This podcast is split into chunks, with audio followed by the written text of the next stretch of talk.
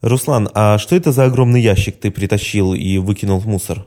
Понимаешь, когда-то я был молод и наивен, и я записывал фильмы на диски. Ну, помнишь, круглые такие.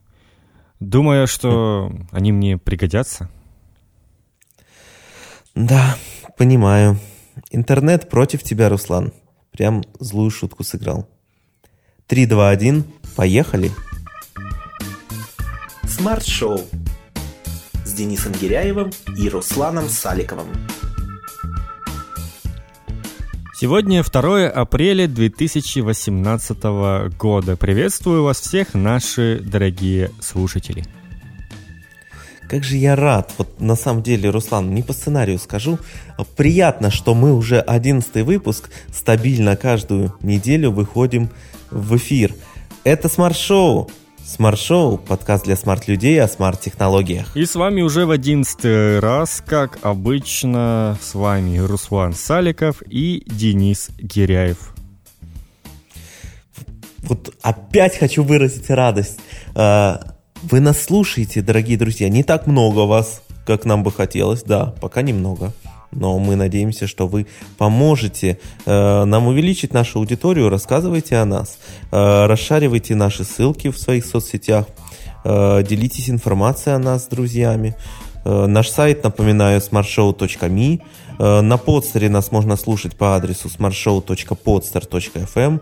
И, конечно же, iTunes. Вбивайте в поиск э, Apple Podcasts, iTunes русскими буквами Smart вы нас найдете, подписывайтесь, ставьте 5 звездочек, слушайте. Ну, про соцсети вы все и так знаете. Ну и напоминаю о том, что вы можете поддержать нас на Патреоне и стать таким образом нашим спонсором, таким своеобразным, и вносить какую-то небольшую сумму ежемесячно. И вроде как там вам не жалко будет 3 доллара нам дать каждый месяц, а вот соберется не так определенное количество людей, и всем будет очень хорошо от этого, особенно нам, конечно же. И мы, конечно, ждем предложения от вас, э, потому что да, действительно, на сегодняшний день в России выпускать подкасты – это не простое и не очень благодарное занятие, но мы стараемся, мы стремимся. Возможно, у вас есть идеи по улучшению нашего шоу, а возможно, вы хотите с нами посотрудничать. А, кстати, для последних адрес электронной почты собака Я даже запомнил, что уже .com. Руслан, ты вообще молодец, вот гениален даже запомнил .com в адресе моего сайта. Это достойно похвалы. Ну и мы плавно переходим к нашим новостям. И у нас тут Apple, которая представила свой новый iPad внезапно. Но iPad не совсем, э, скажем так, не, не совсем новый, если можно так выразиться. А, это такая бюджетная версия iPad для школьников и студентов. Вот такая вот фигня. И он поддерживает Apple Pencil. И что же там интересного? Он поддерживает Apple, Apple Pencil. Это вот то, что интересно, так как и iPad Pro, собственно. И, а сколько же он стоит? Сразу просто скажи, потому что вот э, раньше, чтобы получить iPad с поддержкой Apple Pencil, нужно было, ну, отсчитать достаточно приличную сумму, чтобы получить iPad Pro. 20, 25 тысяч рублей за модель без э, сотовой связи, 35 тысяч за модель с поддержкой сотовой связи. 32 вроде, да? Написано вот 35. Ну, ну, не в этом дело. В целом-то цены остались на уровне прежнего э, бюджетного iPad э, без поддержки Apple Pencil, и это очень радует. Ну, конечно же, Apple Pencil вам придется приобрести отдельно за 7 тысяч рублей как минимум. Ну, это понятно. Да. А, а мне вот интересно, действительно ли... Я вот смотрю, человек пришел э, с Apple Pencil, но без iPad. Спрашиваю, зачем? Он говорит, вот буду носить и визуализироваться, скоро у меня появится iPad с поддержкой Apple Pencil, а пока вот а поиграюсь. Apple Pencil работает у меня лежит в кармане. Ну, это же... Я не задумывался о том, может, на чем еще может работать Apple Pencil. знаешь, Samsung Android и Apple Pencil. Мне жалко Apple Pencil. Не надо так с Apple Pencil, пожалуйста. А, ну, в общем, суть в чем? А, ну вот, да, кстати, еще я хотел спросить, ты как ты думаешь, это действительно, вот почему модель с поддержкой сотовой связи стоит на 10 тысяч рублей дороже? Это действительно стоит Ну, 10 тысяч э, рублей? Я очень сомневаюсь, что это по себестоимости Мало, мало того, что... близко. Ну, во-первых, есть тысяч. политика ценообразования. Ты знаешь, Есть она политика жлобства, она очень хорошо развита в Apple. И, Руслан, а, она развита везде. Но в Apple особенно. Я недавно там... Они там еще недавно представили какие-то клавиатуру, там мышку новую, там Magic, там что-то там. Я как посмотрел цены на это, там клавиатура за 10 тысяч рублей, мышка за 6 тысяч. Такой, Чего? Мне кажется, мне пора сделать признание. Ну, типа, Я ненавижу мышки Apple, который Magic что-то там, которые Magic что-то там. Да, они ужасные. и они еще и Magic дорогие. Mouse. Они дорогие, но они ужасные. Вот любая другая мышка за э, 3 рубля, за 1 доллар э, намного удобнее, чем Magic Mouse, честно. Невероятно. Невероятно. Но, но я могу сделать и в другое признание. Клавиатуры Apple и, самое главное, э, трекпады Apple, которые вот э, и которые в ноутбуках, и которые большого размера, отдельно подключаемые, они потрясающие. Не, ну про вот трекпады без в Apple, них- да, это, это ладно. И без них я не представляю как. Но и более того, я в целом не люблю мышки. Ну, Может быть, это... поэтому у меня такая нелюбовь к мышкам Apple, потому что я в целом не пользуюсь Ну, мышками. это, кстати, Мне это многих, неудобно. по-моему, людей, которые пользуются э, там, а, какими-то ноутбуками от Apple, что они перестают любить мышки, потому что, типа, трекпад настолько удобен, что они не нужны. Так что И это так. вполне возможно. Это, это, это какая-то масса. Но мы, от- но мы отвлеклись от, Да, от да, темы, да, да. Это, это мы умеем. Э, значит, это мы всегда можем. Э, В общем, обращайтесь. Да, что, в общем, в чем суть? Это бюджетный iPad, у него там используется чип A10 Fusion, о, чип A10 Fusion, который вроде как был в Да ладно, хватит там, грузить нас. э, Да, в вот старом этими каком-то там айфоне. чипами. По мощности он около iPhone 7 где-то. И почему-то многие сразу начали говорить, ну, типа, как не многие начали говорить, а просто я вот когда читаешь новости, типа там, ну, типа, всего лишь там с, поза, с позапрошлогодним айфоном, там что-то, ты такой думаешь, слушайте, ну, это же нормально. Ну, типа, iPhone 7 до сих пор нормально работает. В чем проблема? Почему так быстро уже все начинают читать, что это что-то плохое? Чуть- Тем более за свои Не, деньги нас- это очень неплохая вещь. Да, то есть если человек теперь уже хочет приобрести планшет просто э, не э, там для каких-то э, глобальных или специфических действий, вот, а просто как домашний планшет для всего просмотра видео, э, м, музыки, серфин- серфинга в интернете, сидения в соцсетях. И обучение. Новый, вот этот iPad, да, и обучение, что самое главное. А, Новый iPad это идеальный вариант как по цене, так и по качеству. Нет ни одного планшета, который бы э, вообще сравнился с iPad. Ну и, конечно, получить iPad, э, там пусть не Pro, но сравнимый и близкий к нему, а уже на сегодняшний день даже с поддержкой Apple Pencil, это э, потрясающе. Это Apple молодцы. Более того, они для учебных заведений делают э, скидки. Ну, это, кстати, очень смеш- хорошие. смешно. Ну, я бы очень поспорил насчет того, насколько эти скидки хорошие. Ну, когда ты делаешь закупку в, э, например, 500 планшетов, э, скидка получается очень хорошей. Ну, Там скидка сколько? Около 50 долларов? 30. А, а на этот Apple Pencil там 10 долларов скидка. Ну, в общем, сомнительно. Ну, да ладно, допустим, хорошо. Там как бы э, вся фишка еще в софте, который стоит на планшете, потому что там идут какие-то новые образовательные приложения, которые позволяют э, там что-то делать, там, кни- рисовать там всякие возможные штучки. Там можно рисовать какие-то свои книги, ну, какое-то специальное приложение для этого, не знаю, как, как кто там из детей сейчас интересуется рисованием книг, но тем не менее. А, Я там не вникал, на самом деле, там просто очень много всего расписано, но я думаю, что детям де- действительно может быть интересно, и на это и не делают упор, хотя мы понимаем, что за такие деньги планшет, скорее всего, будут брать как раз-таки не совсем дети, ну, либо, по крайней мере, покупать там планшет в семью, потому что им могут пользоваться не только дети, он будет полезен и вообще всем.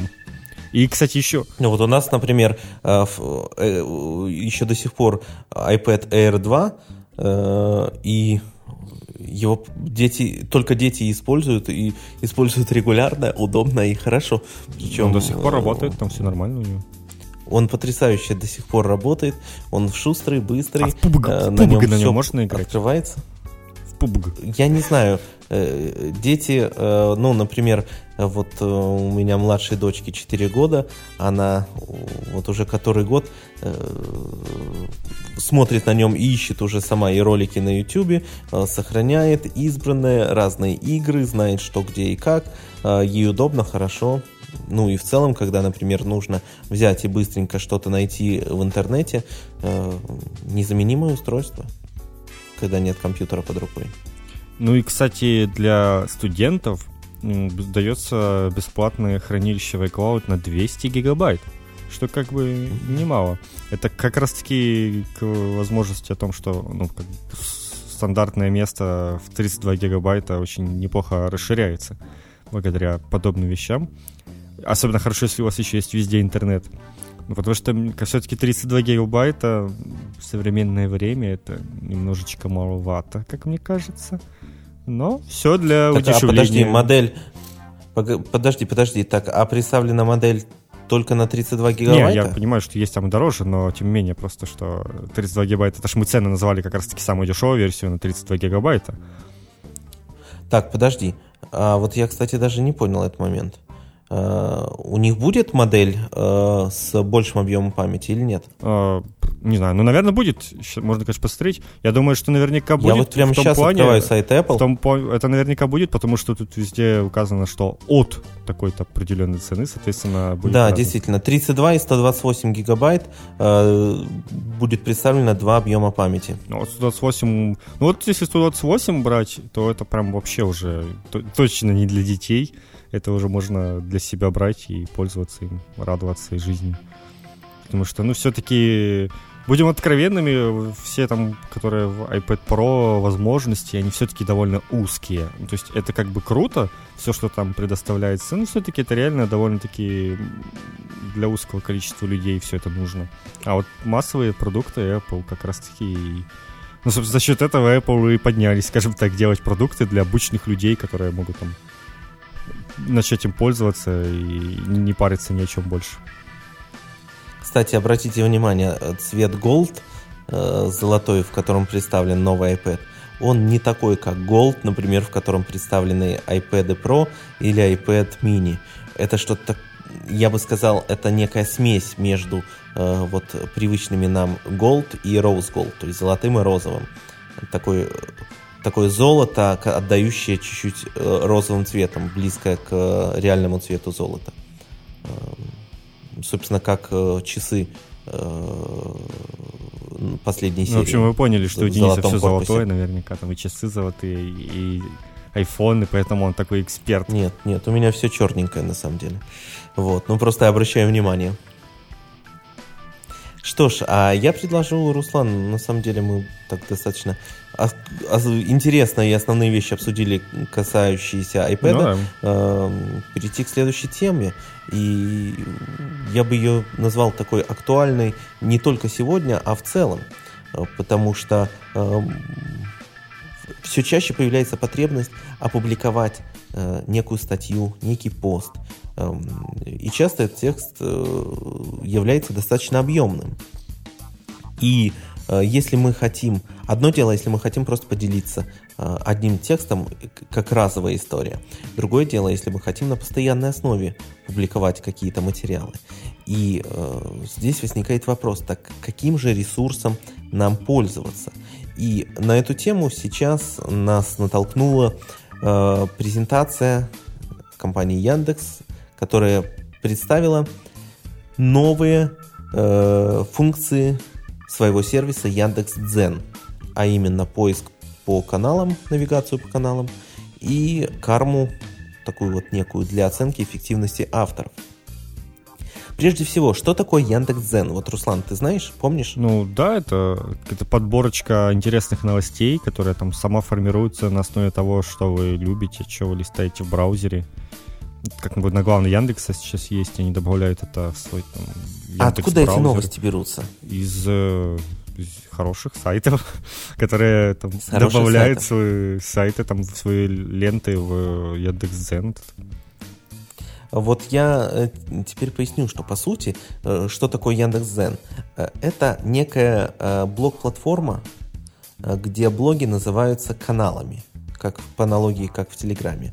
Но э, Яндекс, понимая, что э, найти аудиторию, которая будут вот прям э, публиковать оригинальный контент у них вдруг внезапно э, будет достаточно сложно. Э, поэтому они разрешили такую делать некую через RSS кросспостинг с сайтов в каналы. Соответственно, они получили большое количество контента э, от э, владельцев информационных ресурсов, а они взамен им дают трафик. И э, тем самым подняли популярность платформы, на которой можно публиковать свои посты. И это достаточно удобно. Э, главный плюс, на мой взгляд, вот э, платформы Яндекс.Зен это в том, что Яндекс сам, ну пока что еще, пока, не знаю, насколько это будет продолжиться долго, но надеюсь, что долго. Яндекс сопутствует продвижению ваших каналов. Э, если вы опублик... создали совершенно новый канал и опубликовали в нем первый пост, ну, тысяча-полторы просмотров вам гарантированы, потому что Яндекс покажет его людям, а дальше уже в зависимости от реакции людей э, будет система самообучаться и чаще или реже рассказывать о ваших публикациях. Соответственно, я бы хотел сразу, э, пока мы не перешли к разговору о других блок-платформах, э, анонсировать эксперимент. Смарт-шоу, начиная со следующего выпуска, наверное, заведет свой канал на Яндекс.Зен. Да, Руслан? Попробуем? Вполне возможно. Мы э, пока что будем просто размещать там наши выпуски с описаниями и посмотрим, насколько, э, во-первых, это принесет нам э, вас, дорогие наши слушатели, а во-вторых, насколько вам будет удобно э, видеть нас и находить в Яндексе. Но помимо Яндекс.Зена есть же и другие платформы, и вопрос, где вести блог, актуален более чем. Это сегодня можно э, говорить, что вот Яндекс.Зен можно попробовать, новая платформа, было бы интересно, но Э, вы не хотите, может, рисковать и хотите посмотреть в сторону других платформ, э, например, где еще можно вести блог? Во-первых, Medium, ну, всем известные сервисы создателей Твиттера. Во-вторых, э, устарелый и забытый всеми, но тем не менее еще используемый живой журнал. Я бы не рекомендовал, но многие любят, используют. Вот это вот Конечно это же, это каналы люди. в да, странные люди есть вообще, Руслан. Некоторые, да, Ты техникой Apple пользуются. не замечал? Техникой Apple пользуются? Да. Ты каждый день видишь в зеркале странных людей. И вот молчишь, а техникой Apple пользуются. Mm-hmm. Сейчас заговорил. Э, дальше продолжу. Каналы в Телеграме. Э, социальные два, сети. Два, вот давай, кстати, это мы становимся насчет каналов Телеграма. Мне э, как бы, что мне не нравится в каналах Телеграма, это все-таки отсутствие фидбэка. Это, по-моему, большой минус. То есть э, люди не могут оставить тебе коммент. Это как бы и минус, и плюс, на самом деле. То есть кому... По умолчанию. Кому-то... Давай добавим со звездочку по умолчанию. Ну, а как можно сделать, чтобы там оставлять комментарии какими-то странными ботами? А дело в том, что уже... Да, есть боты, ну, которые позволяют костыли. добавлять Нет, комментарии. Я, я всегда далее. против какого-то... Это костыли. Костылинчества. Я вот люблю пользоваться тем, что предоставляют мне разработчики. И не ставить ничего там левых каких-то штучек, и не перенастраивать. Вот собственно, так, так предусмотрено, что не должно быть никаких комментариев. Ну и, скорее всего, не появится, потому что это сильно изменит как бы концепцию основную. Но, тем не менее, там, я знаю, что добавляют всякие штучки, которые там а, можно там лайки ставить даже, и всякое такое есть. Но это что же не то. Вот интересно все-таки читать мнение людей, что, что там как-то вот дискуссии бывают развиваются, какие-то в комментариях по, по поводу темы поднятой. А вот нет этой возможности, это немножечко плохо, и поэтому в основном в Телеграм редко, ну, как бы бывает такое, что просто ретранслируют какие-то новости откуда-то, где они есть, где можно уже комментить на каком-нибудь сайте, а канал Telegram это так уже дополнительная возможность. Но в то же время в то же время некоторые полноценно ведут канал в Телеграме. Более того, э, некоторые э, ведут только канал ну, в Телеграме, такой, никуда не ретранслируя оттуда новости. И, и, и зачастую это очень качественный и интересный контент. Э, поэтому это такая односторонний способ распространения информации, я бы так сказал, когда э, ты, в принципе, наедине с самим собой, но у тебя есть вокруг много зрителей. И э, максимум, что ты видишь, как в театре, это есть аплодисменты или нет их. А аплодисменты здесь можно измерять количеством просмотров э, постов. Соответственно, если люди делились постами, ты увидишь, что э, там, в, какое-то количество раз количество просмотров возросло по сравнению со средним. Или наоборот, люди не делились, соответственно, количество просмотров небольшое но в то же время способ, на мой взгляд, удобный и актуальный. Главный, и более того, э, каналы Telegram очень развивает, потому что они позволяют уже встраивать посты на сайты с помощью виджета своего, э, встраивать в целом ленту канала. Удобно. Ну, я так понимаю, что вот эти вот каналы, это ты, ты можешь создать и вообще без сайта вести, да? Ну, то есть просто пишешь посты и ни, ни к чему не привязываясь. Так тебе сайты не нужны. Ну, просто, как правило, то, что мне попадается именно в этом Дзене, это просто посты на каких-то сайтах. То есть нажимаешь и переходишь на сайт, все. То есть только как RSS-ленты попадаются. То есть я лично... Вот ты, ты говоришь, что там... Так, ты... мы сейчас говорим про Дзен или про Телеграм? Я запутался. Про Дзен. Да? Я про Телеграм говорю. А, да? Ладно, окей. Так. А, именно про Telegram. Вот все, что я сказал, про встраивать виджеты и так далее, это все касалось именно Телеграма. А, а, а есть же еще Телеграф. А Телеграф это, э, ну, это сервис возможно... от создателей Телеграма. Возможность, не э, знаю, как... вкинуть в свой канал ссылку на Телеграф, чтобы какую-то большую статью красиво, красиво расписать. Да, на сервисе Телеграф можно просто написать статью, самому подписать ее своим именем или именем Павла Дурова или ВВП, кого угодно. А, она там останется, получить на нее прямую ссылку, но там нет никаких больше возможностей ни подписки, ни комментирования, ни чего-либо еще. Просто это странички, которые вы создаете в интернете и редактируете. И, и потом это стырили ВК. все, все, все как да, обычно. По, а, не, потом уже много кто стырил. А, а вообще в целом, э, ведь блоги ведут не только на данных платформах. Мы оставим за скобками, конечно же, тех, кто ведет блоги на собственном сайте. Это зачастую удобнее э, всего прочего, потому что здесь вы только вы определяете, что как будет выглядеть и публиковаться. Но есть же ведь э, еще и те, кто ведут полноценные блоги, внимание, в Инстаграме. Это интересно. То есть э, люди, да, публикуют фото, и под ним огромный такой текст, э, достаточно содержательный и очень часто оригинальный. Э, и зачастую такие блоги даже становятся популярными. Представляешь, Руслан? Не верю. Почему? Потому что Инстаграм в целом популярен. Э, там проще иногда продвинуться, чем, например, в Фейсбуке или ВКонтакте. Именно поэтому используют для распространения э, своих э, статей именно его. Тоже как вариант. Очень, очень интересный вариант.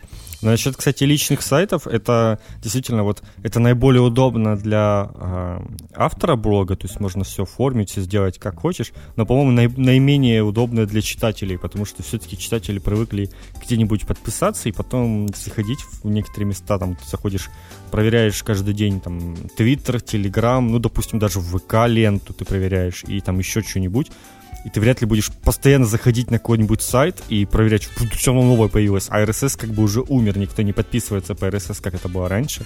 Соответственно, по-моему, наименее удобный способ все-таки свои сайты создавать, если вы не какая-то знаменитость изначально. А если... Нет, но свой сайт ведь может э, быть ты же можешь распостить оттуда информацию ссылками на Ну сайт. вот да, это э, только во все так. соцсети. Да, но это так. Да, но я имею в виду блог как э, первоисточник, то есть где вести блог как первоисточник. Понятно, что ты заведешь Дзен и будешь на него постить ссылки, или ты заведешь Телеграм, будешь на него постить ссылки, или ты заведешь э, там ВКонтакте и будешь на него постить. Э, неважно. Интересно, где будет первоисточник. Соответственно, вот давай завершим эту тему таким простым вопросом. Вот если бы сейчас, Руслан, ты захотел начать вести блог, э, каким сервисом свой сайт сразу откидываем? Именно говорим про сервис, социальные сети и прочее. Каким сервисом бы ты воспользовался? На самом деле, когда твою тему увидел, я сам задумался и до сих пор так и не решил, что бы я все-таки... На чем бы я все-таки хотел создавать. Я вот не вижу какой-то сейчас э, единой универсальной платформы, на которой бы вот я точно хотел посмотреть, которая бы была вот топовая сейчас, и все ей пользуются, и у- я знаю, что у всех есть. То есть сейчас, по-моему, ну, удобно Твиттер вести, но на нем, на нем, конечно, увеличили количество постов, но есть возможность написать большой пост и к нему еще прикрепить большой пост и еще, и какую-то мысль уже изложить там в нескольких твитах можно, в принципе. И пока что для меня вот этот вариант. Если какие-то статьи большие писать, то как действительно, не знаю, телеграфом бы воспользоваться и вкинуть потом ссылку в тот же твиттер. Знаешь, э, я так скажу, э, я на самом деле намеренно не упоминал Твиттер э, вот в течение обсуждения данной темы, потому что все-таки говорим про большие тексты, но в то же время, да, я с И тобой поэтому ты сказал полностью про. Инстаграм. Да, а в Инстаграме можно просто большие тексты. Ну, все равно. вот. Это тоже не, И не там особо предназначено для тексты. этого. Твиттер тоже не был предназначен для больших текстов, но он все больше становится к этому Да, стремится. ты прав, но дай, дай, дай, дай договорить, Руслан. А, но я с тобой полностью соглашусь. Посмотри, какая редкая ситуация. Денис Гиряев с тобой В согласен. последнее время это чаще, А, чем обычно. Видишь, ты, э, значит, ты меняешься в лучшую сторону. Так вот, э, э, я сам любитель Твиттера. Я э, в основном сейчас публичную свою активность веду э, именно в нем. И, кстати, twitter.com slash гиряев, на всякий случай. Э, Так вот, но в то же время, если бы э, мне нужно было завести именно блог для больших текстов, то, честно, я бы хотел, и мне было бы интересно попробовать Яндекс.Дзен. И это не комплимент какой-то Яндексу, Яндекс нам ничего не заплатил. А, К сожалению. У меня есть внутренняя, да, к сожалению, Яндекс вы слышите, но у меня есть какая-то внутренняя интуиция, что э, для русскоговорящей аудитории э, этот сервис станет актуальным очень скоро и будет актуальным очень долго. Это пока лишь э, интуиция, посмотрим, что же будет. Но в то же время, если бы я не хотел рисковать, я бы, скорее всего, э, воспользовался э, Телеграммом, то есть каналами в Телеграме, поскольку там возможность встраивания постов и получения ссылок на веб-версию постов уже появилась, то нет никаких противоречий. Единственное отсутствие встроенных обсуждений, как заметил Руслан, но мне, лично мне, это не нужно. Ну вот я как раз таки уже ск- высказался по поводу Телеграма, что мне не понравилось. Но вот согласись, действительно сейчас трудно быть блогером с большими постами. Вот где жить такому человеку, чтобы вот, вот раньше реально тот же ЖЖ, допустим, в России он был ну, намного сильнее популярен. Ты хочешь сказать, что людей, которые пишут большие посты в России, Ну, их мало, в э, принципе. осталось больше, чем тех, кто читает Но большие это, посты? это, это, это как бы стопроцентно. И даже не только в России, а в принципе в мире, мне кажется, это сейчас. Ну, даже если бы я бы был англоговорящим, не знаю, какие сервисы я бы использовал, чтобы писать, вести свой блог какой-то с крупными постами. Ну, на самом деле у них публикация длиннющих те- текстов на Фейсбуке прям рулит. Ой, ну Facebook не у меня отпадает по умолчанию, это как бы... Фейс- Блин, Ну, как на тоже. Фейсбуке вообще может? Там же тоже красиво не оформить статью. Вот я люблю...